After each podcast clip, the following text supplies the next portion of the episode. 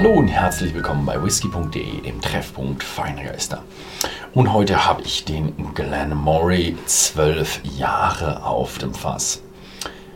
Ja, Glenmorangie ist normalerweise eine Brennerei, die ja, sehr, sehr viele Fassfinishes, sehr, sehr viele Sherry- und Weinfasslagerungen hat, also Chardonnay, irgendwelche PX, Sherry, Portwein und sogar noch viel weiter. Und ich war sogar in den Lagerhäusern und man hat sogar gesehen, Fässer, die gerade erst freigegeben wurde, um darin Scotch zu lagern, hatten sie vorher schon. Und auch noch Fässer, die noch nicht freigegeben wurde für die Scotch-Lagerung. Also es gibt Fässer bei Glenmorangie, da ist äh, Spirit eingefüllt worden oder schon Whisky eingefüllt worden und die kann man äh, nicht als Scotch Whisky abfüllen, weil einfach die Fässer äh, nicht freigegeben sind, um da Scotch drauf treiben zu dürfen. Muss man dann als ja, Spirit Drink oder Whisky Drink oder irgendwie so oder Whisky Mix oder ich keine Ahnung, irgendwie sowas ähm, abfüllen. Ja.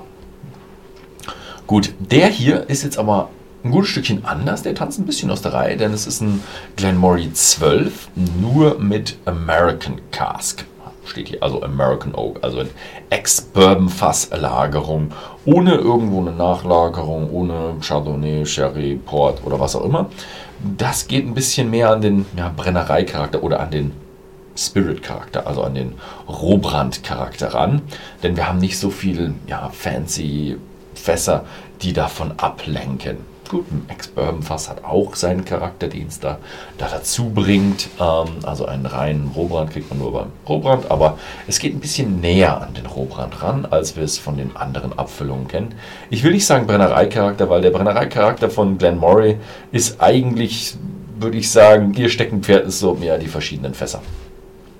Und ich gehe aber davon aus, dass es, wie ich es glaube ich schon im Brennereivideo erzählt hatte, wie im Wappen hier dargestellt, dass der Fis äh, Whisky auch so ja, nett leicht Honig äh, in die Richtung gehen wird. Weil das ist ja in ihrem Wappen drin, was, wo was das Wappen war, die, ja, die Gerste, dann der Honig für den Geschmack, die Fässer und das Schiff äh, für den ja, Port in Elgin.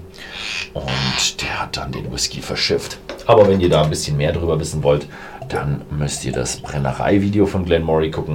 Sehr interessante Geschichte bei der Brennerei. Und ja, ich zeige euch mal die Flasche hier. Zwölf Jahre alt, nur im äh, American Oak Cask. 40% und für 25,90 bei whisky.de zu haben. Also es ist definitiv einer, ja, eher der Einsteiger-Whiskys.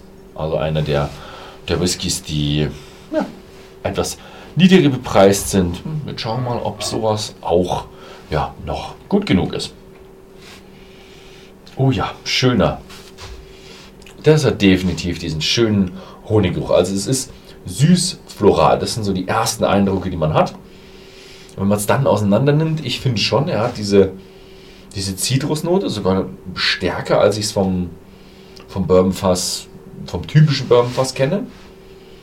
Und sehr floral, sehr süß mit, mit Honig und Heide und hat so ein bisschen sowas. Für mich fühlt sich an wie Erdbeermarmelade. Ja, Erdbeermarmelade. Also für mich ist es so auch ein bisschen mit der Malzigen. Es fühlt sich an wie ja, so ein süßes Frühstück mit einmal Toast mit Erdbeermarmelade, da kommt das Brötchen mit Honig drauf und ja, das ist das, was man hier im Glas am meisten damit assoziiert. Mhm.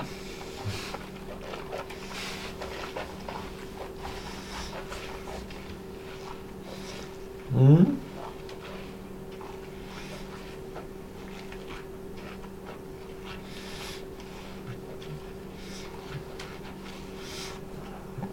Geschmack bedeutend stärker.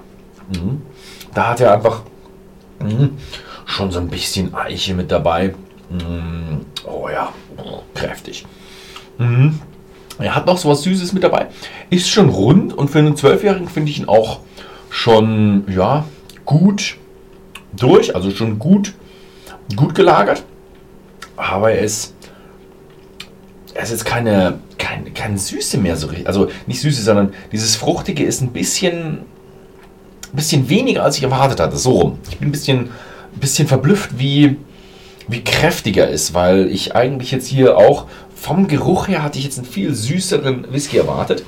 Und der hat eher so ein, so ein Eiche, malzig, kräftig. Und die Süße ist ein bisschen im Hintergrund. Also die ist ein bisschen mehr im Hintergrund gerutscht und nicht mehr das, was es so, ja, das, was den, den Whisky so ausmacht. Hm? Hm? Hm. Schöne Geschichte und auch leicht und angenehm mit einem 40%er. Ist es einsteigertauglich?